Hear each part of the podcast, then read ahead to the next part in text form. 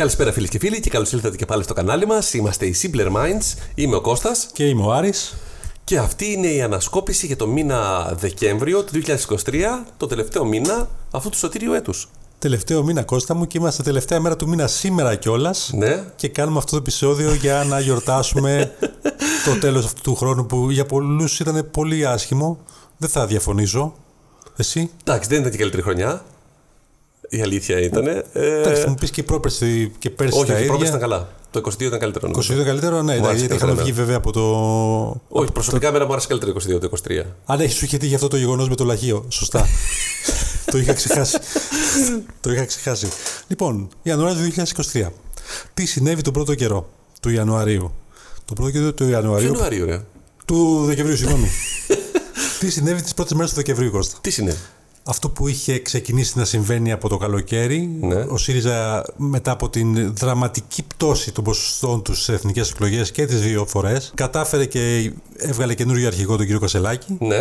Ο οποίος, για τον οποίο πολλοί διαφωνούσαν μέσα στο κόμμα και η άποψή τους αυτή τελικά δεν άρεσε σε πολλούς. Άλλοι δεν αποδέχτηκαν απλά την ήττα τους. Δεν αποδέχτηκαν την ήττα, ζήλευαν ότι είναι πιο όμορφος από αυτούς, ότι είναι πιο γλυκός, ότι έχει πιο πολλές παρέες, ότι πάει η Αμερική. Πιο καλοσυνάτος. Ότι άλλοι μένουν απλά οι Γάλλοι, έχουν κάνει το τέτοιο. Είναι πιο καλό παιδί κτλ. Και τελικά δεν μπόρεσαν να αντέξουν τον αναγωνισμό αυτό τόσο σε ομορφιά όσο και σε έλλειψη ιδεών.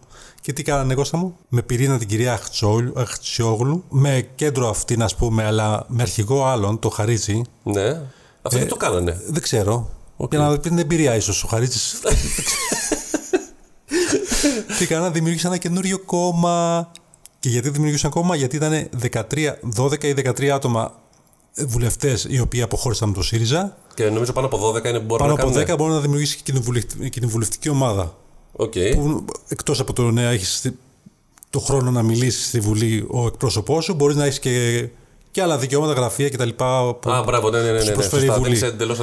Οπότε σε μια αλητή εκδήλωση κομμουνιστική που βρέθηκε πολλές και πολλά. Ναι. Εκεί έδειξαν ότι και το νέο λογότυπο του σήματος που είναι. Το σήμα της Alpha Bank. Το σήμα της Alpha Bank, μπράβο. Και το κόμμα λέγεται Νέα Αριστερά. Μάλιστα. Πολύ έξυπνο όνομα. Δυσκολεύτηκαν πολύ και στο σήμα και στο όνομα. Στο σήμα ήταν πολύ εύκολο τελικά. Εντάξει, βρέθηκαν κάποιοι στο Twitter, σίγουρα κάποιοι βρέθηκαν να το κάνουν γρήγορα. Το Νέα Αριστερά δεν είναι παλιά αριστερά, είναι Νέα Αριστερά. Δεν φέρει πουθενά, δηλαδή, κάποια σύγκριση με τη Νέα Δημοκρατία. Καμία σχέση. Καμία σχέση. Okay. Και αυτή η αριστερά είναι. Πολύ εφάνταστο όνομα, τέλος πάντων. Ναι, είναι και μπράβο τους. Και ηθικό πλεονέκτημα και ωραίος λογότυπο. Εμένα μου άρεσε το λογότυπο. Παρόλο που πολλοί λένε ότι. Ωραία, να ρωτήσω κάτι. Εμένα μου άρεσε. Σημαντικό. Ήταν πολύ έξυπνο. Μέσα γράφει ότι θα διαλυθούν όταν φύγει πάλι ο Κασελάκης. Θα μπορούσε. Με ψηλά γράμματα. Το γράφει όντως, δεν ξέρω.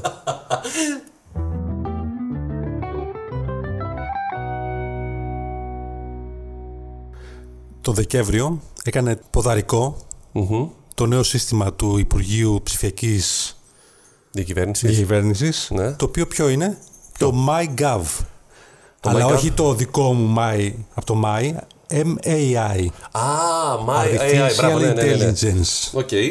Το οποίο τι κάνει, όπως και το ChatGPT, καμία σχέση. Απλά του ρωτάς κάποιες πληροφορίες που θες για ζητήματα που έχουν να κάνουν με το δημόσιο, πώς να βγάλω διαβατήριο, πώς θα βγάλω δίπλωμα, πώς θα χρησιμοποιήσω την ταυτότητά μου ώστε να μπορέσω να πάρω ένα δάνειο σε καλή τιμή. Όχι αυτό. Βασικά μου το δοκίμασα. Το δοκίμασες? Ναι, το δοκίμασα. Δηλαδή μπήκα μέσα, είχε ένα chatbox το οποίο είναι όντως με AI. Ναι. Σου δίνει δικαίωμα 5 ερωτήσεων. Μόνο. Δηλαδή ρωτά, ξεκινάς και μέχρι 5 να απαντήσεις επί της ουσίας, ναι, στο ζήτημα. Και μετά ξεκινάς πάλι από την αρχή. Είναι γύρω όντως από όλες τις κρατικές δομές. Δηλαδή λες, εγώ μπήκα και έλεγα πώς μπορεί να κάνεις μια μεταβίβαση αυτοκινήτου. Και σου λέει μεταβίβαση αυτοκινήτου γίνεται αυτό, εδώ είναι το link. Πρέπει να έχετε αυτά τα χαρτιά. Εδώ και εδώ είναι το link. Χρήσιμο να έχει μια. Δεν ψάχνει να βρεις κάπου. Ναι, ρε παιδί μου, εκεί που θα το ψάχνεις το άλλο, σου βρίσκει αυτό και σου δίνει όλα τα link που χρειάζεται για να σε στείλει, το οποίο είναι τα επίσημα. Δηλαδή δεν είναι ότι το μπήκα στο. Στα κυριολεκτικά, aergos.gr και το βρήκα αυτό. Είναι μέσα του κυβερνητικά που σου στέλνει ακριβώς τα link που πρέπει. Έχει ένα και το ενδιαφέρον, δεν μπορώ να πω. Ήταν καλούτσικο. Το δοκίμασε και κάνα δύο άλλα πραγματάκια. Καλό είναι. Δεν είναι ακόμα σε μορφή εκπαίδευσης. Δηλαδή δεν είναι 100% έτοιμο. Κάποια πράγματα σου λέει ότι δεν τα ξέρω, ενώ παρόλο που είναι κυβερνητικά. Αλλά είναι μια ωραία πρωτοβουλία. Και το έχει δοκιμάσει και ο Παπαστεργίου, ο οποίος είναι ο υπουργός του Υπουργείου. Ο καινούριος. Είχε δοκιμάσει, ακούω φωνές από δίπλα, από το διπλανό διαμέρισμα. Τι να κάνω, κάτι τέτοιο. Ναι, είναι πιο ευρύτερο αυτό. Δηλαδή δεν είναι μόνο. Το έγραψα και εγώ αυτό και σου είπε να επικοινωνήσουμε με τις αρμόδιες υπηρεσίες και μετά γενικά έγραψα σχέτο. Ακούω φωνές. Και μου έγραψα να επισκεφτείτε κάποιο νοσοκομείο, κάτι τέτοιο. Πρέπει να το έχουμε δοκιμάσει αυτό real time. Ωραίο, ναι, οκ. Καλό είναι πάντως αυτό. Γενικά, ναι, είναι ένα chatbox που μπορεί να γράψεις οτιδήποτε. Ελεύθερα πράγματα. Αν είναι κάποια πράγματα που δεν σχετίζονται με το αντικείμενό του, δηλαδή ποιοι είναι οι 5 αριθμοί του Λότου, δεν θα το πει. Ακριβώς. Αν είναι πώς να πιάσω το στοίχημα, θα σου πει δεν είναι της δικαιοδοσίας μου. Όπως και το ChatGPT, ας πούμε, αν πεις για πολιτικά πράγματα, για φιλετικά, θα σου πει ότι δεν μπορώ, δεν είμαι φτιαγμένος γι' αυτό. Εντάξει, έχει τα όρια του. Ωραία. Πάντως, ωραίο, τίμιο. Καλό. Τίμιο, ναι, εντάξει, οκ. Okay. Μια καινούργια εφαρμογή που ξεκινάει τώρα, αλλά δεν έχει εφαρμοστεί σε πλήρης, αλλά τώρα ξεκινάει, είναι και το pet.gov.gr, το οποίο όσοι έχουν ζώα μπαίνουν εκεί και δεν μπορούν να μπουν μαζικά εκεί. Σαν ιδιώτες αυτό μπορούν να κάνουν, να μπουν μέσα και να πάρουν ψηφιακά το βιβλιάριο υγείας τους. Δηλαδή, εγώ μπήκα μέσα για το σκύλο, μπήκα μέσα, είχα το μικροτσίπ που το είχα καταχωρήσει ήδη, που το είχε καταχωρήσει ο κτηνίατρος. Πήγα μέσα, το είδα και σου βγάζει την πρώτη σελίδα επί της ουσίας με τα στοιχεία του σκύλου, τα δικά σου. Μόνο τα στοιχεία, ναι. Το τι δηλαδή, αν κάπου ξεχάσεις το πιστοποιητικό, το βιβλιάριο του σκύλου, το κτυπώνεις από εκεί και το δίνεις. Εκεί πέρα τώρα θα ξεκινήσουν να καταγράφουν μέσω των κτηνιάτρων ή μέσω δημοσίων δομών όσοι έχουν ζώα. Αγελάδες, πρόβατα. Και αυτά είναι. Είναι και αυτά τα ζώα, αλλά ξεκινάμε με τα ζώα συντροφιάς, το οποίο λες σε τι κατάσταση βρίσκονται τα ζώα. Αν έχουν στηρωθεί ή όχι. Γιατί εδώ υπάρχει και ο νόμος, ο οποίος που έχει βγει ο καινούριος, ο οποίος λέει ότι αν έχεις ζώο συντροφιάς, αν το έχεις στηρωμένο, να έχει καλός, το περιγράφεις μέσα, το γράφει ο γιατρός είναι στηρωμένο και το δηλώνει μέσα. Mm-hmm. Αν δεν είναι στηρωμένο, τότε πρέπει να στείλεις να πάρει δείγμα από το σκύλο ή από το γάτο ή από οποιοδήποτε κατοικίδιο τέλος πάντων και να το κάνεις, να κάνει test DNA. Και αυτή την ανάλυση να την αναβάσεις μέσα. Α, για να ξέρουν ότι θα. Σε περίπτωση που βρεθεί κάποιο άλλο ζώο, κάποια στιγμή ένα αδέσποτο. Για να το κάνουν τεστ DNA, να μπορούν να ταιριάξουν αν είναι ο δικός σου σκύλος αυτός που το. Αν σχετίζεται με το δικό σου σκύλο ή όχι. Οπότε να πάρεις την επιμέλεια των κουταβιών. Και την επιμέλεια των κουταβιών, ίσως. Και την επιμέλεια, αυτό είναι συνεπακόλουθο. Δεν ξέρω, λέει, έχει να κάνει με την επιμέλεια, αλλά έχει να κάνει με το ποινικό. Μάλιστα. Και να σου πω, άμα πεθάνει κάποιος σκύλος, υπάρχει περίπτωση κάποιος θα πρέπει να το δηλώσει κάπως. Νομίζω ότι δεν δηλώνεται. Και αυτό μου φαίνεται λίγο χαοτικό το πράγμα αυτό. Δηλαδή, το πώς μπορεί να γίνει. Ακόμα για να ξεκινήσουν να μπουν κάποιες υποδομές και στα ζώα. Mm-hmm. Γιατί και τα ζώα αυτή τη στιγμή δεν είναι καταγεγραμμένα κάπου. Δηλαδή, εγώ όταν είχα πάρει το σκύλο, θυμάμαι και είχα κάνει το. Μου είχαν δώσει 2 χαρτιά για το μικροτσίπ, το ένα το κάρταγα εγώ και το άλλο έπρεπε να το πάω στο Δήμο. Και όταν το πήγα στο Δήμο, μου λέει αυτός. Άστο εδώ. Μου λέει, άστο εδώ πάνω στην Τάνα, ναι. Εντάξει, λέω εδώ είναι σίγουρα, ναι, σωστά. Λέει, άστο εδώ πάνω. Τώρα τι τα κάνουν δεν ξέρω. Δηλαδή, υποτίθεται τα καταγράφανε, δεν τα καταγράψαν ποτέ. Μάλλον. Εντάξει, okay. Ωραία. Στην πολιτική τώρα, Κώστα, στην ακραία πολιτική όμως, στην κεντρική πολιτική σκηνή. Στην πολιτική που αγαπάμε. Εκεί που αποφασίζουν, που βγαίνουν οι νόμοι. Που θεσμοθετούνε, μπράβο, που νομοθετούνε. Το κράτος, οι υποψήφοι, όχι υποψήφοι, οι εκλεγμένοι βουλευτές μας που μας προσωπεύουν. Και φέρουν θέματα και προς συζήτηση. Μπράβο. Ο Γ. Νίκος Παπαδόπουλος, ο οποίος είναι βουλευτής της Νίκης του ισορρεχόμενου κόμματος. Αν υπάρχει ένας άνθρωπος στον κόσμο, στην Ελλάδα, πραγματικά που ξέρει όλα τα στελέχη της Νίκης, πραγματικά εγώ. Πληρώνω το βασίλειό μου για αυτό το πράγμα. Εντάξει, ο Γ. Νίκος Παπαδόπουλος, ο οποίος είναι σεβαστός γιατρός, είναι ακόμα γιατρός δηλαδή. Είναι γιατρός, έχει προϋπηρεσία σε μεγάλο νοσοκομείο της Θεσσαλονίκης. Σε μια συζήτηση που έγινε στη Βουλή για κάποιο άλλο θέμα. Ναι. Συνηθίζεται αυτό γενικά, δεν είναι κάτι που είναι πρωτόγνωρο. Μιλάνε για ένα θέμα, υπάρχει συζήτηση προγραμματισμένη για κάποιο συγκεκριμένο ζήτημα. Νομίζω ότι προπολογισμό μιλάγανε. Ναι. Γενικά φέρνουν και άλλα μέσα ότι εσείς κάνατε, εμείς αυτό, διάφορα. Okay. Οπότε υπάρχει ένα. Κουβέντα να γίνεται, ναι. Κουβέντα μεταξύ των πολιτικών αρχηγών. Έφερε ένα άλλο ζήτημα στη Βουλή που ήταν και οι Άγιες Μέρες των Χριστουγέννων. Δηλαδή. Πολλοί τρόμαξαν, άλλοι δεν έδωσαν σημασία, άλλοι γέλασαν. Αλλά δεν ξέρω ακόμα αν γελάνε ακόμα. Δηλαδή. Έχει συμβεί. Περιέγραψε μια εμπειρία του που είχε στο Αχέπα που μπορεί να την πιστοποιήσουν και άλλοι γιατροί που είχαν μαζί βάρδια. Δηλαδή. ότι υπάρχουν καλικάντζαροι ή δαιμόνια γενικά. Καλικάντζαροι τα λέγανε παλιά, ναι, όπως το είπε και ο ίδιος. Τώρα τα αλλάξαμε. Κάνουν διάφορα κακά. Δηλαδή, όπως περιέγραψε και ο ίδιος ακριβώς, μιλάμε με τα λόγια του, παιδιά χτυπάνε τους γονείς τους, γονείς χτυπάνε τα παιδιά του, παππούδες χτυπάνε γενικά. Είναι το, έτσι βγήκε και το ξύλο της χρονιάς, όπως το λέει και ο ίδιος. Δεν νομίζω ισχύει, αλλά οκ, ωραίο συνδυασμός. Και γενικά πρέπει να προσέχουμε αυτές τις μέρες. Γιατί τα δαιμόνια αυτά, οι καλικάντζαροι, κυκλοφορούν ανάμεσά μας. Όταν λέει κυκλοφορούν, εννοεί σε φυσική μορφή, ας πούμε. Ή... σε φυσική μορφή. Μπορεί να είναι σκύλος, μπορεί να είναι οτιδήποτε, μπορεί να έχει μεταμορφωθεί σε κάτι. Είναι δαιμόνιο. Μπορεί να πάρει όποια κατάσταση. Μπορεί να είναι υγρή, μπορεί να είναι αέρια, μπορεί να είναι οτιδήποτε, Κώστα μου. Μάλιστα, δεν το ήξερα. Κοίτα να δεις τελικά. Και το νιώθεις αυτό, το βγάζεις έξω ανάλογα με τη διάθεσή σου. Δηλαδή νιώθεις κάπως, λες μπάσκε, αλλά άστο. Και μετά σου λένε. Θα με κατηγορήσουν, ξέρω εγώ, ότι είμαι. Ναι. Αυτό. Και μετά σου λένε ότι δεν έχουμε τους βουλευτές που μας αξίζουν.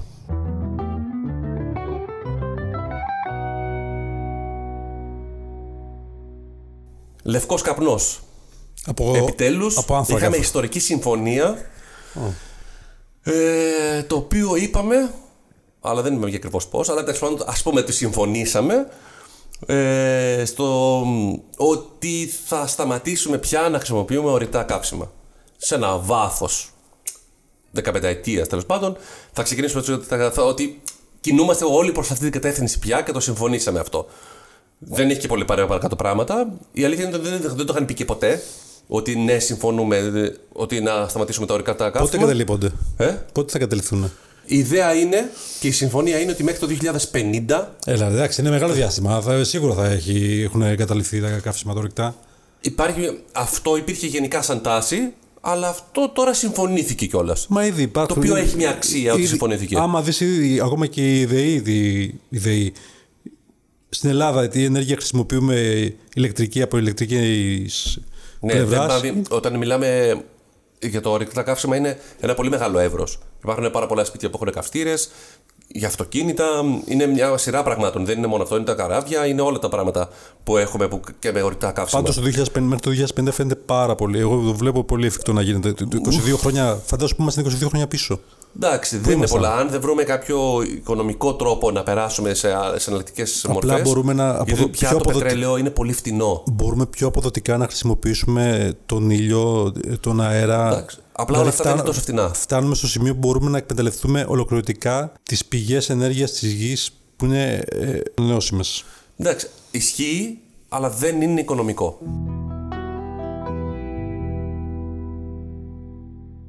Κώστα μου, άκου τι έχει γίνει Ακούω τι έχει γίνει, αλλά... Έχουμε όχι μόνο, παρόλο που υπήρχε με την Τουρκία τόσο καιρό μια προσπάθεια να εξομαλυνθούν οι σχέσεις και δεν καταφέραμε μέχρι έναν βαθμό. Μετά το σημείο, ειδικά με το σημείο, πλέον είμαστε πολύ καλά φίλοι. Εντάξει, ναι, από το Μητσοτάκης Γιόκ φτάσαμε στις χειραψίες. Χειραψίες, φιλιά και... Εναγκαλισμούς, ήταν πολύ ωραία. Άμα είχε και παιδί θα το βάφτιζε κιόλας. Αλλά... ως εκεί. Το Taste Atlas, το οποίο είναι μια αμερικάνικη, ισραηλινή, δεν ξέρω τι. Καλά, ένα site. Εντάξει, το οποίο μόνο δεν ξέρουμε πια. Ναι, αλλά είναι. Δηλαδή στους κύκλους των ανθρώπων που τρώνε. Της γαστρονομίας, ας πούμε. Σημαντικό. Είναι σημαντικό. Δεν ξέρω. Ναι. Μπορεί να είναι σημαντικό. Ας πούμε τι είναι, τέλος πάντων, ναι. Τι έκανε. Έχει την Ελλάδα τρίτη, καταρχήν, γενικά στις χώρες που έχουν το καλύτερο γαστρονομικό.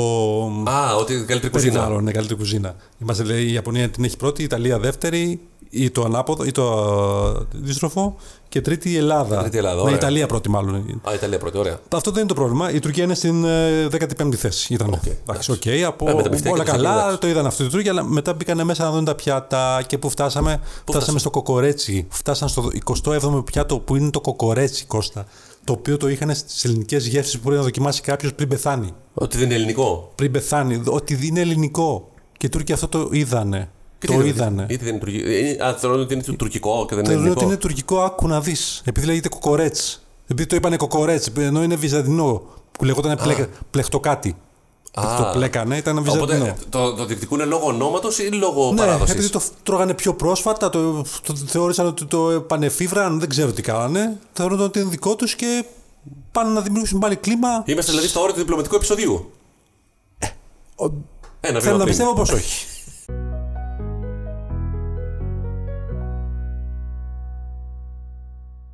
Παρ' όλα αυτά, εντάξει, με τους δύο πιστεύω θα ξαναβρούμε, αλλά ο Mickey Mouse, θυμάσαι που είχε βγάλει μια ταινία, την πρώτη ταινία που ήταν σε ένα τρένο, τι ήτανε, όχι σε ένα πλοίο ήτανε. Ναι, το πρωτοτομό πλοίο, νομίζω. Μπράβο, ναι, που ήταν ένα άσχετο Mickey Mouse, μια καρικατούρα. Ένα πρόμο πραγματάκι με πόδια. Δηλαδή θα το έβλεπα πιο πολύ ως κάτι τρομακτικό πλέον. Τι έκανε αυτό όμως? Έχει τελειώσει η πατέντα του. Έχουν τελειώσει μάλλον τα πνευματικά δικαιώματά του. Ανέρεση, έχουν περάσει τόσα χρόνια. Πλέον δεν είναι απαραίτητο κάποιος να πάρει την άδεια της Disney, που δεν θα δίνει ποτέ την άδεια να χρησιμοποιήσει τον. Το Mickey αυτόν, το συγκεκριμένο, όχι το παλιό.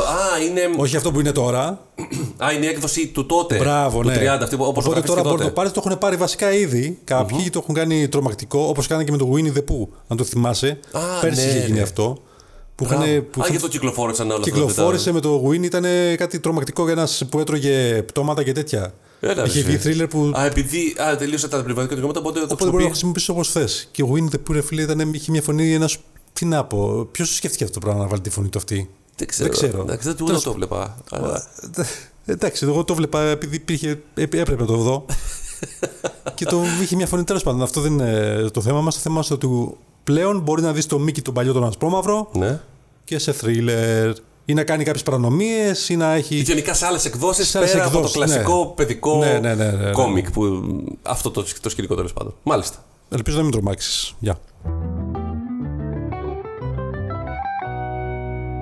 Η Google, Κώστα, η μεγαλύτερη μηχανή αναζήτηση στη γη. Ναι. Κάθε τι περνάει από εκεί πέρα, οι σκέψεις σου όλες είναι εκεί μέσα. Όλες. Ό,τι σκέφτεσαι, ό,τι φοβάσαι, ό,τι θες να πάρεις, ό,τι θες να δώσεις είναι εκεί μέσα.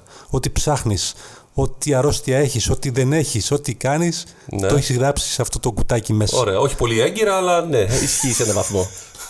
Όλα τα ξέρουν. Πού πας, πώς είσαι. Λοιπόν, αυτή τι έκανε, επειδή ξέρουν πολλά, έχουν δημιουργήσει το DeepMind, ένα σύστημα τεχνητής νοημοσύνης, το οποίο μπορεί να χρησιμοποιηθεί για να, εκτός να γνωρίζει τις προτιμήσεις σου, για διαφημιστικούς λόγους βέβαια, για τίποτα άλλο, μπορεί να κάνει και άλλα πράγματα που μπορούν να βοηθήσουν διαφορετικά την ανθρωπότητα, είναι ίδια. Φαντάζομαι ήδη έχει βρει 2,2 εκατομμύρια νέες συνθέσεις υλικών. Οπότε το χρησιμοποίησε για το λόγο της επιστήμης. Ναι, δηλαδή βρίσκεις. Κανονικά θα πρέπει να γίνει μια έρευνα όπως έγινε με τις μπαταρίες ιόντων λιθίου και να δημιουργηθούν οι μπαταρίες που ξέρουμε τώρα. Υπήρξε μια 20ετία έρευνα να βρουν τα υλικά, μπορούν να τα βρουν τυχαία, μπορεί να τα βρουν με μεγάλη έρευνα κτλ.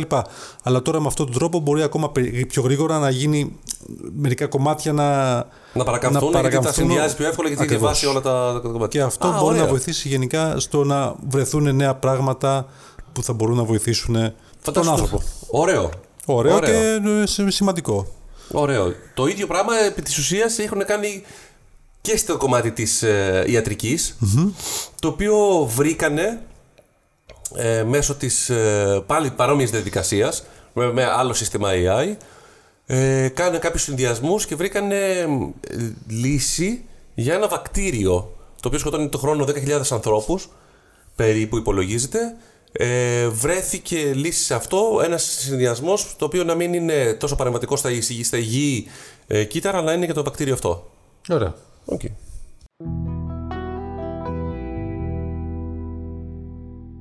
Άρα μου δεν ζούμε πολλά χρόνια. Το ξέρω, Κώστα. Το ξέρω. Το έχω καταλάβει. Ώρα, κάπου 80 χρόνια. Το έχω καταλάβει, Κώστα. Okay. Το έχω καταλάβει. Έχεις φτάσει 40 χρονών. Όταν γεννήθηκες ήταν το 80, 40 χρόνια πριν ήταν το 40. Άρα. Και πολλά χρόνια μας μένει και μπροστά. Μόλις σας θα. Και με αυτό το φορά χάρη στο κλίμα. Προχωράμε παρακάτω. Λοιπόν, υπάρχει μια θεωρία που δεν είναι ακριβώς θεωρία, είναι και φαίνεται και από το σώμα μας, ότι θα μπορούσαμε να ζήσουμε περίπου 200 χρόνια. Δηλαδή, κάπου υπάρχει ένας υπολογισμός ιατρικός, ο οποίος λέει ότι η καρδιά μπορεί να αντέξει γύρω στα 150 με 170 χρόνια, το σηκώτη το ίδιο, αλλά παρόλα αυτά γερνάμε νωρίτερα. Ναι. Δεν γερνάμε όσο τελικά αντέχουν τα όργανά μας. Έχουν δοθεί πολλές απαντήσεις, πιθανότητες μάλλον για αυτό, γιατί μπορεί να συμβαίνει. Μια καινούργια θεωρία λοιπόν λέει ότι αυτό είναι στο DNA μας πια. Ενώ όντως θα μπορούσαμε να ζούμε τουλάχιστον σχεδόν 200 χρόνια, ζούμε νωρίτερα γιατί αυτό έχει γίνει μια αλλαγή από τότε που ακόμα υπήρχαν οι δεινόσαυροι. και έχει αλλάξει από τότε το DNA. Επειδή οι δεινόσαυροι τότε. Μας, ναι. Η θεωρία λέει λοιπόν ότι επειδή οι δεινόσαυροι τότε ήταν παντοκράτορες πάνω στη γη, ήταν τεράστιοι θηρευτές και τα θηλαστικά δεν μπορούσαν να επιβιώσουν, άλλαξαν γρήγορα το DNA τους έτσι ώστε να ζουν λιγότερο και να παράγονται πιο γρήγορα. Και οπότε επειδή κράτησε και πάρα πολλά χρόνια, σχεδόν εκατομμύρια χρόνια αυτή η διαδικασία, το να είναι πιο σύντομη η ζωή για να γίνει πιο γρήγορη η αναπαραγωγή, αυτό μετά όταν οι δεινόσαυροι εκλείψανε, παρέμεινε. Αυτό παρέμεινε, αυτή η διαλογή στο DNA, και το οποίο αυτό για να αλλάξει θέλει εκατομμύρια χρόνια και συνεχίζουμε επί της ουσίας μέχρι τις μέρες μας και ακολουθάει το γονιδίωμά μας, μάλλον το DNA μας έχει αυτή την πληροφορία μέσα. Οκ, ενδιαφέρον. Ναι. Δεν ξέρω αν θα μπορούμε να το αποδείξουμε ποτέ. Και γενικά θα μπορούσε να ζήσεις 200 χρόνια, δεν θα ήταν και βιώσιμο πλέον. Με τον τρόπο που ζούμε σήμερα, όχι. Αν ζούσαμε όμως πάντα 200 χρόνια, θα ήταν διαφορετικοί και οι δομές μας. Ναι. Και ο τρόπος ζωής μας. Και πάντα οι άνθρωποι ήταν αναλώσιμοι ουσιαστικά. Δεν είναι όπως τώρα δηλαδή που. Η αλήθεια τώρα έχουμε να πέσει στο πολύ το ποιοτικό επίπεδο. 100% σχεδόν το. Εντάξει, αλλά και οι υπερήλικες που έχουμε φτάνουν στο 110. Ακριβώς. Δηλαδή δεν έχουμε υπερήλικα 180 ετών, 170 ετών. Τότε δεν είχαμε, πιστεύω, μάλλον. Μάλλον δεν ξέρω. Μάλλον δεν, καταγεγραμμένα δεν έχουμε. Πριν από τους δεινόσαυρους μπορεί, αλλά τώρα δύσκολα.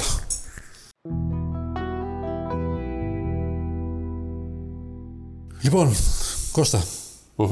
NASA. Το Voyager 1, το θυμάσαι, που ξεκίνησε πριν από 46 χρόνια από τη Γη, βεβαίως, για να εξερευνήσει το σύμπαν, όχι μόνο το ηλιακό σύστημα, και τώρα βρίσκεται έξω από το ηλιακό σύστημα. Έχουμε ξαναμιλήσει πολλές φορές για το. Πάρα πολλές φορές. Είμαστε ιδιαίτερα φανατικοί με αυτό το ζήτημα. Είμαστε ευαισθητοποιημένοι. Ναι, και το προσέχουμε, το κοιτάμε πάντα αυτό, να δούμε νεότερα πράγματα. Το έχουμε στο feed μας, στις ειδήσεις.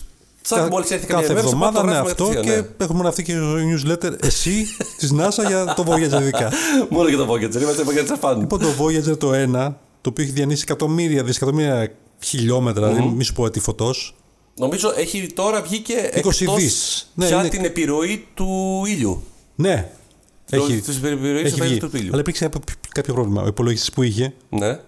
Ο οποίος φαντάζομαι ήταν κάτι σαν το Atari 2600. Καλά, ναι, κάτι πολύ μικρό ήταν. Ναι. Κάπου είχα δει και ένα βιντεάκι το οποίο ήταν πραγματικά πολύ πενιχρό. Δηλαδή οι γραμμές κώδικα είναι πολύ λίγες. Ούτε καν αμίγκα δηλαδή. Ναι. Ούτε πολύ... καν. Δηλαδή, λίγο, σου λέει το 80 κάτι. Και υπήρχε και λόγος, δηλαδή ακόμα και. Θα μπορούσαν να ήταν και πιο τεχνολογικά υψηλά, αλλά θέλεις να καταναλώνει πολύ μικρή ενέργεια. Οπότε πρέπει να κάνει πολύ βασικά πράγματα. Δηλαδή, δώσε θερμοκρασία. Θα πρέπει να είναι και ανθεκτικό. Θα πρέπει να είναι κάτι που να είναι ανθεκτικό γενικότερα σε συνθήκες που δεν ξέρεις καν. Ναι, και απλές να απαντήσεις. Δηλαδή, άναψε, κλείσε. Ακριβώς. Κάνε, δώσε, τέλος. Και η τεχνολογία βέβαια δεν ήταν και τότε πολύ ψηλή. Ούτε πολύ ψηλή ήταν τότε. Αυτό, δηλαδή, να έχει, ούτε φαντάζομαι να έχει την δύναμη ενός κινητού. Νομίζω να έχει 2 κιλομπάιτ μνήμη. 2 κιλομπάιτ, ναι. Κάτι πολύ μικρό. Ορίστε. Δηλαδή, νομίζω 50 γραμμές κώδικα, δηλαδή κάτι πολύ μικρό είναι. Οπότε αυτό είχε κάποιο πρόβλημα, κόλλησε λίγο. Άλλη μια φορά. Εντάξει, είναι παλιό όραση και τελειώνει και η μπαταρία. Έχουν μια μπαταρία, το κέρμα που έχουν εκεί πέρα τελειώνει αυτό. Τώρα δεν ξέρω πώς φορτίζει αυτό. Υποτίθεται ότι είναι ηλιακά, αλλά ηλιακά. Δεν θα έχει κάποιον ήλιο από εκεί, δεν μπορεί. Αλλά το καταφέρει να το φορτίζει. Τέλος πάντων, οκ. Τέλος πάντων, καταφέραν νομίζω ότι το επαναφέρουν. Το φέρνουν πάλι στον ίδιο δρόμο. Ας πούμε αυτό και. Θα δούμε μετά. Άμα το ψάξει κανένας, θα μας το πει. Το αναφέρουμε τώρα εμείς έτσι. Τρώτη για σκέψη. Τι να χάλασε πολύ.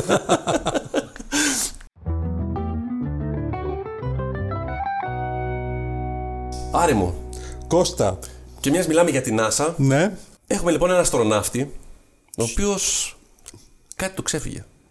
Το είπε. Ήταν εκεί στο διαφημιστικό σταθμό που κάνουν διάφορα πειράματα, ξέρεις, τα λοιπά. Εκεί λοιπόν ένα από τα πειράματα που κάνουν είναι, έχουν φτιάξει ένα σημείο για ένα μποστάνι επί της ουσίας που έχουν ντομάτες. Έχουν ντομάτες. Ντοματούλες. Δεν είναι για τις τρώνε, είναι για τις δοκιμάσουν να δουν σε συνθήκες μηδενικής βαρύτητας τι μπορεί να γίνει. Λοιπόν, αυτός έκοψε την ντομάτα, την ωραία, την έβαλε στην τσέπη και πήγε να φύγει. Και όταν έφτασε μετά σε ένα σημείο παραμέσα, δεν τη βρήκε την ντομάτα. Και την ψάχνουν να βρουν πού είναι η ντομάτα και πού είναι η ντομάτα. Η οποία ντομάτα δεν είναι απλά ότι είναι μια ντομάτα, είναι πολύ σημαντικό έβριμα αυτό. Έτσι. Δηλαδή είναι δείγμα το οποίο έχει να κάνει πολύ μεγάλη σημασία για την επιστήμη, να την αναλύσουν, να δουν πώς έχει δομηθεί. Την ψάχνουν, δεν την βρίσκουν. Εντάξει, επί της ουσίας τον κατηγορούν πως την έφαγε κιόλας. Το οποίο εντάξει, ο άντρας δεν λέει τι την έφαγα. Έφαγε γύρω στις 40-50 ώρες ψάχνοντας τη ντομάτα. Τελικά αυτή τη βρήκε. Έφυγε από το τυπικό σταθμό και πάλι τη βρήκε. Και τελικά τον ενημερώσανε ότι τώρα το Δεκέμβριο τη βρήκαν την ντομάτα. Δεν είπαν ακριβώς πού ήταν κρυμμένη, αλλά τη βρήκανε. Σε τι κατάσταση? Σε κατάσταση άρτια.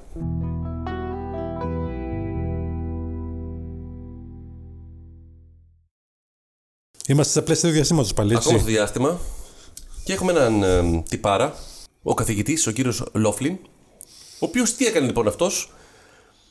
Αποφάσισε να έβγαλε ένα μοντέλο για να μετρήσει πόσο κοστίζει κάθε πλανήτης. Και έβγαλε πόσο κοστίζει η Γη. Τώρα, τι εννοώ κοστίζει η Γη? Δεν σημαίνει ότι πόσο θα πάει μια αγοραπολισία, ένα σοκοπέδο ή οτιδήποτε. Πόσο κοστίζει με βάση τα υλικά που έχει πάνω της, τις προδιαγραφές, τη ζωή της και όλα αυτά. Δηλαδή με αυτά τα χαρακτηριστικά. Ένας υπολογισμός μόνο για τη Γη είναι ότι κοστίζει πόσο? Θα έλεγα εγώ, Κώστα, περίπου ένα τετράκις. Εδώ να πούμε μάλλον ένα πολύ ψηλό, νομίζω η Apple φτάνει αυτή τη στιγμή η χρημετριακή της αξία στο 1,3. Πάμε. Ας πούμε 1.003. 1.003 είναι τετράκις. Αυτό. Ένα τετράκις. Όχι, δεν είναι ένα τετράκις, είναι 5 τετράκις. Δηλαδή όλος ο φυτικός της πλούτος, όλα τα αυτά που μπορεί να εκμεταλλευτεί, τα υπολόγισε είναι περίπου στα 5 τετράκες. Okay. Δεν έμεινε όμως μόνο εκεί. Τι να είναι. Πήγε λοιπόν και στον Άρη. Και υπολόγισε ο Άρης πόσο κοστίζει. Δεν είναι και πολύ έφορος εκεί πέρα. Δεν είναι και πολύ έφορος. Βέβαια δεν ξέρουμε και πολλά πράγματα, αλλά από αυτά που ξέρουμε ως τώρα. Πουλάει ευκαιρία αυτός τώρα. Ευκαιρία, κόψω χρονιά. Πόσο το δίνει. Επειδή είναι εξωτικό εκεί πέρα και το υπέδαφος θα μπορούσε να έχει κάτι που δεν έχει στη Γη. Και δεν έχει και θέα θάλασσα. Έχει θέα Γη όμως. Τον μπλε πλανήτη. Θα έλεγα εκεί, αφού η Γη κάνει 4-3, θα έλεγα 2 τετράκις. Κάνει $16,000. Α, να πάρουμε, Κώστα. Εντάξει, δεν είναι πάρεις, το ξανάπα. Δεν είναι να κάνει το πόσο το αγοράσει. Να το σημείωση, ξέρω εγώ. Υπολογίζει ότι έχει αξία σαν υλικά που έχει πάνω του. Και δηλαδή δεν φαίνεται να έχει πουθενά σίδηρο, δεν φαίνεται να έχει χρυσό, δεν έχει να έχει όλα αυτά τα πράγματα. Εντάξει, 16,000 είναι πολύ λίγο όμως εσύ. 16,000 υπολογίζεις ότι αυτό είναι το πραγματικό. Σαν μου λες, έχω ένα νησί που είναι, ξέρω, στον Αγιανό μέσα. Σου είπα, δεν είναι εμπορικό. Που είναι ένα τεράστιο πράγμα και. Ναι, αλλά αν το χώμα του είναι και το χώμα και δεν έχει τίποτα μέσα, έχει μηδέν. Τώρα δεν κάνει κάτι. Πόσο αξία έχει το χώμα? Τώρα τίποτα, αλλά κάποια στιγμή μπορεί να μπορεί να το κάνει. Δεν πάει αυτό, σου ξανάπα. Δεν μετράει την εμπορική αξία. 16,000 είναι πολύ λίγο όμως. Εντάξει, Κώστα, είναι πολύ λίγο, δεν πιστεύω σε αυτό. Οι εκτιμήσεις αυτές ήταν για να γίνουν έτσι απλά. Εγώ θα έλεγα παραπάνω ποσά, αλλά τέλος πάντων δεν πειράζει. Αφού αυτά είναι τα νέα μας από τα έγκυρα περιοδικά που διαβάζεις.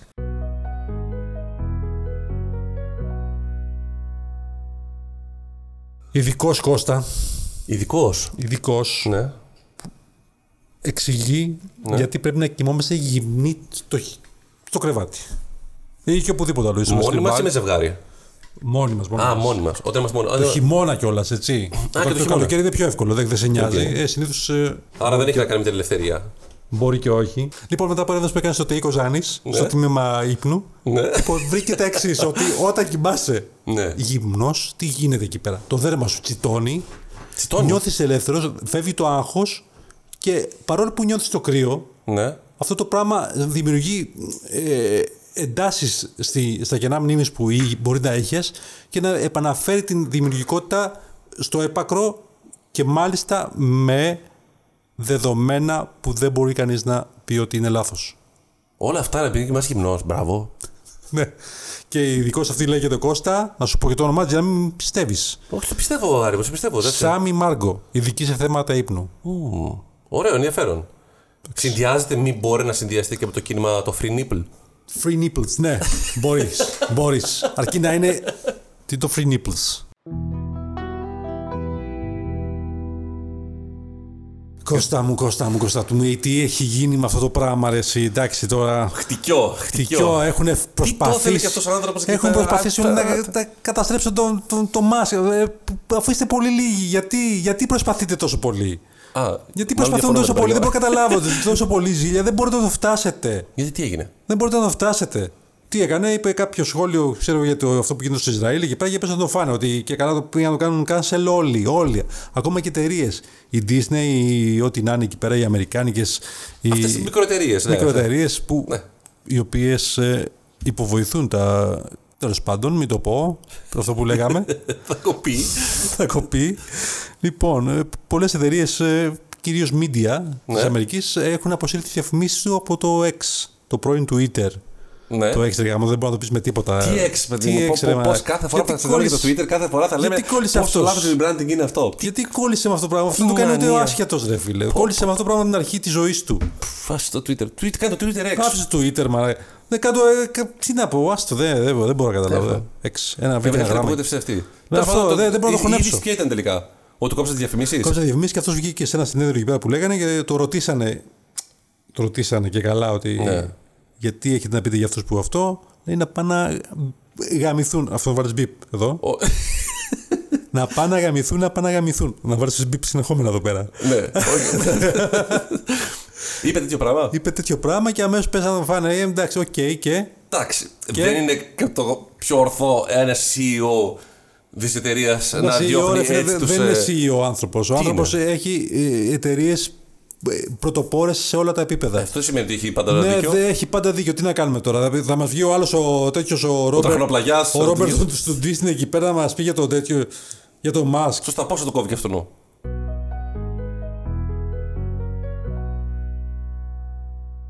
Δεκέμβρης.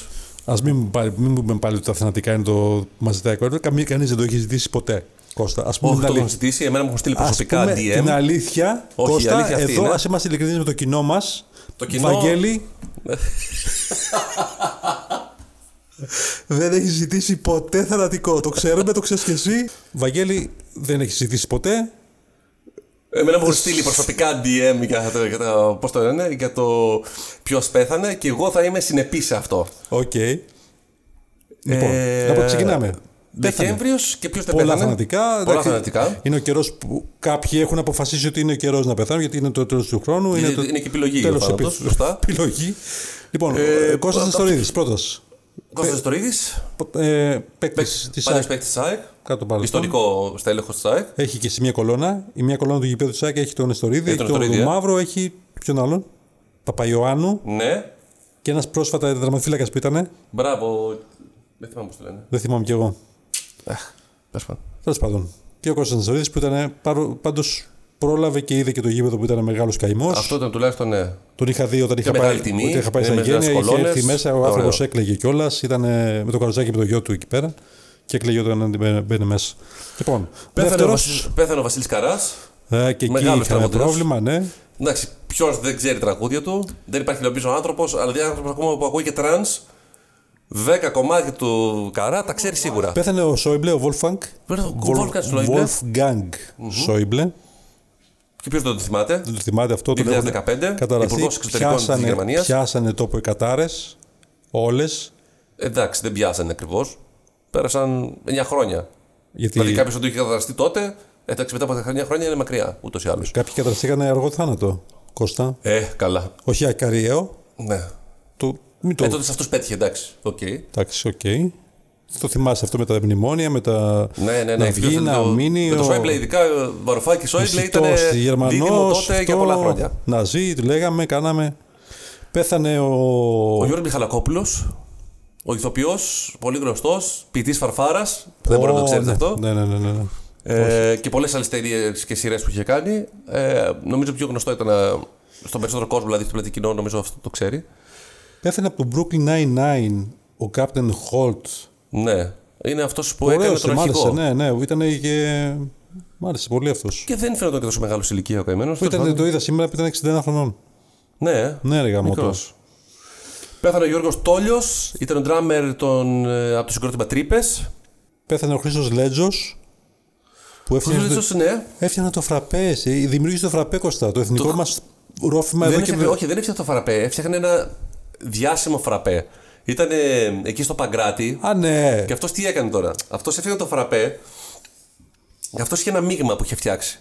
Που δεν ξέρω ακριβώς τι ήταν. Αυτός δεν έφτιαχνε καφέ σκέτο. Έφτιαχνε μόνο γλυκό ή μέτριο. Δηλαδή όταν παρήγγειλες φραπέ, ήταν μόνο ή γλυκός ή μέτριος. Δεν είχε σκέτο. Και έβαζε αυτό το μείγμα. Που λέγεται ότι είχε μέσα λίγο παγωτό, λίγο αυγό. και κάποια άλλα υλικά που είχε φτιαχνευτός μέσα και έβαζε αυτή τη μάζα, αυτή την έβαλε μέσα στο φραπέ και την έκανε τόσο ιδιαίτερο. Starbucks δηλαδή ουσιαστικά, πριν τα Starbucks. Τα Starbucks πριν τα Starbucks, μπράβο. Ένα δικό του μείγμα. Εγώ νόμιζα πως ήταν αυτός που έδινε τον καφέ. Όχι, δεν έφερε τον καφέ.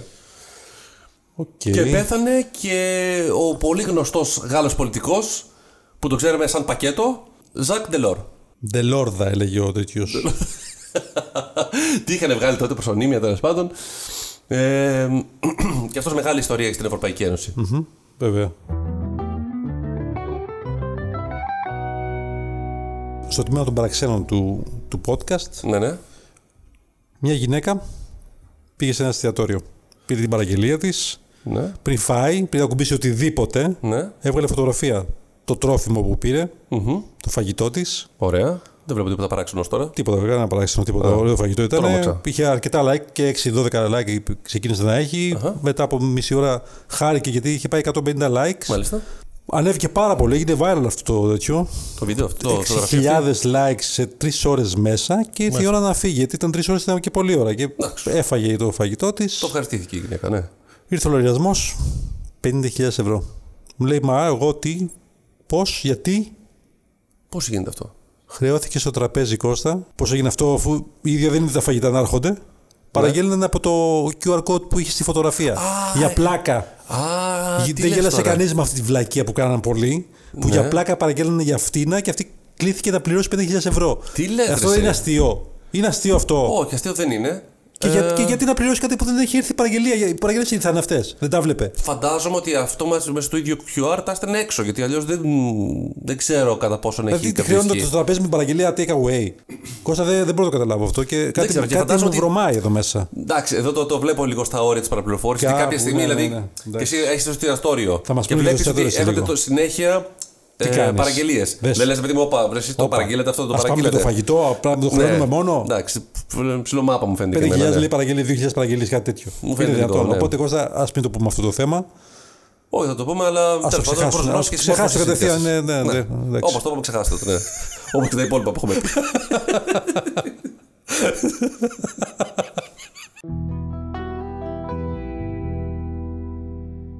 Στη Γερμανία. Και συγκεκριμένα στο Μόναχο, το καλοκαίρι είχε έρθει η μεγάλη μεταγραφή της Bayern, ο Χάρι Κέιν. Ναι. Από την τότε να μου φέρει μεταγραφάρα. Γιατί μου φαίνεται συνταξίουχος αυτός το σύνταγμα. Εντάξει, έχει λίγο τη φάτσα του συνταξιούχου. Πάντως καλός παίκτης, επιθετικός, ωραίος. Έρχεται λοιπόν το καλοκαίρι στο Μόναχο και του λέει η ομάδα: εντάξει, βεβαίως, φυσικά μέχρι να βρεις σπίτι, εμείς θα σου δώσουμε ένα δωμάτιο στο ξενοδοχείο να μένεις. Και επειδή είσαι καλός παίκτης και σε θέλουμε, θα σου δώσουμε κανένα πλεμπέικο. Και καλό παιδί. Έτσι, θα σου δώσουμε σε ένα πολύ ακριβό ξενοδοχείο τη σουίτα. Η σουίτα αυτή κάνει γύρω στα 10.000 ευρώ την ημέρα. Οκ, εντάξει, θα έχει μια καλύτερη τιμή, φαντάζομαι, τόσο καιρό. Το θέμα είναι ότι ο Χάρι Κέιν δεν έβρικε γρήγορα σπίτι. Πέρασε ο καιρός και δεν έβρισκε σπίτι. Είναι και δύσκολη η περιοχή να βρίσκει. Μπορεί να μπει στο Airbnb και δεν μπορεί να υπάρχει πρόβλημα. Στέγασες, ναι. Ναι. Τέλος πάντων, η αλήθεια είναι ότι πέρασαν 3,5 μήνες μέχρι να βρεις σπίτι. Το οποίο τελικά βρήκε και πήγε. Και για όλο αυτό το διάστημα η ομάδα χρεώθηκε άλλο 1,5 εκατομμύριο. Ας, μπορούσε να σε έφερε κατευθείαν σπίτι. Τι να κάνει, να αφήνε την προπόνηση να πήγαινε να βρεις αγγελίες, να βλέπει τα σπιτιά. Εντάξει, φαντάζομαι ότι 3,5 μήνες είναι. Δεν φταίει αυτός όμως, Κώστα. Ποιος φταίει. Δηλαδή, τι έπρεπε να κάνει, να κλείνει ραντεβού να πηγαίνει σε σπιτιά. Ξέρω, θα μπορούσε να πάει γυναίκα τότε να ανοίξει. Τελικά βρήκαν ένα σπίτι όπου έμεινε άλλος παίκτης της Bayern. Άρα δηλαδή οι ίδιοι το βρήκανε.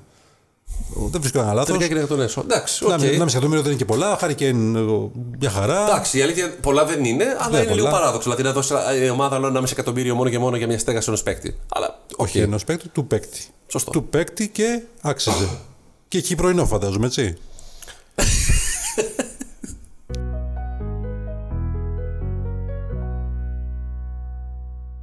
Μια γυναίκα. Ναι.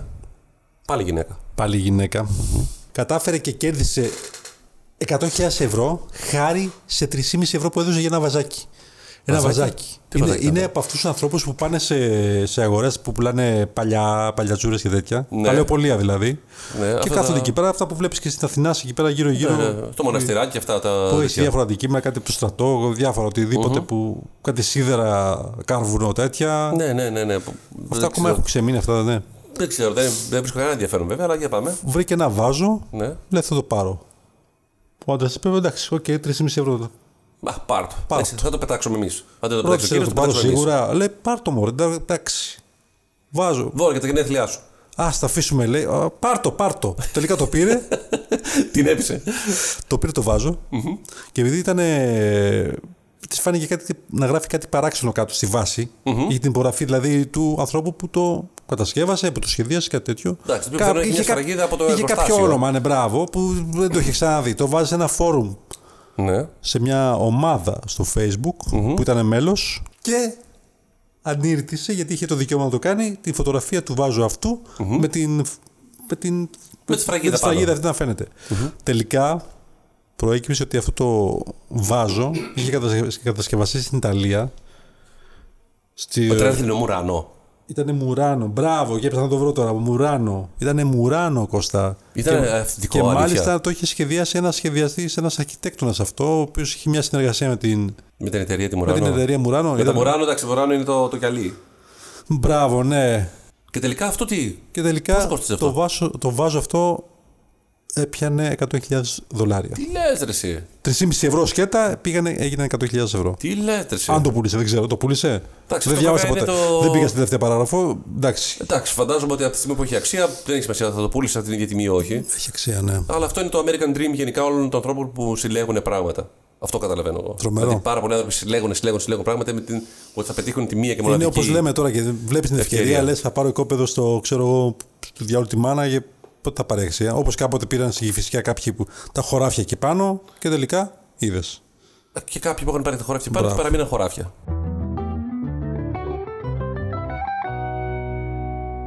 Λοιπόν, Άρη μου, στο Λονδίνο αυτό το μήνα πήγε ο Μπανσκι. Το ξέρεις τον Μπανσκι? Είναι γνωστός οικαστικός, ναι, ποζογράφος, που ζωγραφίζει κυρίως σε τείχους, σε σπρέι, είναι πολύ γνωστός για τα γκράφιτι που κάνει. Το ξέρω. Κάνει γράφιτι, δεν εμφανίζεται ποτέ, δεν ξέρει κανείς πώς είναι. Ναι. Και γι' αυτό το λόγο έχουν αποκτήσει και αξία. Εντάξει, έχει το. Δεν είναι γράφιτι, είναι αξία. Πώς λέγονται αυτά τα stencil, κάτι τέτοιο. Έχει stencil, έχει γράφιτι, έχει δηλαδή και πολύ τέχνη του δρόμου. Ναι. Αυτό λοιπόν τώρα τι έκανε, πήγε και έβαψε ένα stop με stencil και έφτιαξε 3 αεροπλάνα. Ένα κοντά και ένα λίγο τα δύο πιο μακριά. Το πήρε, το ανέβασε στο Instagram το δικό του, ότι να το καινούργιο μου έκθεμα, και μετά από μία ώρα τι έγινε. Φίλε, πήγαν και το κλέψανε. Επιτόπου πήγε τύπος, πάπα, το κατέβασε, το ξεβίδωσε και το πήρε και έφυγε. Ξέρεις τι σημαίνει αυτό, Αυτό είναι κλοπή. 2 χρόνια φυλακή. 2 χρόνια φυλακή μόνο. Τώρα αφήσει ταμπέλες εδώ πέρα. Α, για τις ταμπέλες συγκεκριμένα. Α, σωστά. Όχι, δεν είναι γι' αυτό. Για τον Banksy εννοώ, όχι για τον άλλον. Κατάσταση την πινακίδα. Μπράβο, για την πινακίδα. Για την πινακίδα, ναι. Για το έκθαμα είναι κανονικά, πάει κανονικά στην κλοπή έργο τέχνης. Κοίταξε, αυτός ο άνθρωπος πάντως, αν το πήρε με την προϋπόθεση να το πουλήσει, είναι πάρα πολύ δύσκολο. Δύσκολο, ναι, σίγουρα. Έως ακατόρθωτο, γιατί όλοι ξέρουν πρώτα απ' όλα το έκλεψε και τα έργα του είναι πολύ διάσημα. Για να μην τα ξέρεις και να πέσεις πάνω και να πεις ότι είναι αντίγραφο ή οτιδήποτε. Είναι πολύ διάσημα, είναι πολύ εύκολο να καταλάβεις ότι είναι το αυθεντικό και πολύ εύκολο να καταλάβεις ότι είναι θέμα αποκλοπή. Λοιπόν, αυτό ήταν για σήμερα. Τελειώσαμε, τα καταφέραμε και άλλη μια φορά. Επιτέλους. Ευχαριστούμε πάρα πολύ που μας ακούσατε. Βαγγελιακού. Σε ευχαριστούμε έτσι. Και προσωπικά από αυτό το μετερίζει. Και θα τα πούμε μαζί την επόμενη φορά. Αντίο. Θα μας προωθήσει, σας βάλει εκεί πέρα οικογένειες Ινδούς, τέτοιο, μέσα σε μια οικογένεια ολόκληρη. Ας βάλει όλες τις φυλές μέσα. Εκεί το πάμε καλά, βάλει το κόψω και θα πρέπει να το κόψω. Γιατί. Έλα, κόψω. Τώρα γι' αυτό το έκανα βασικά. Θα το βγάλεις. Θα το βγάλω, ναι. Γιατί είναι άκυρο γι' αυτό. Έλα, ρε, Κώστα.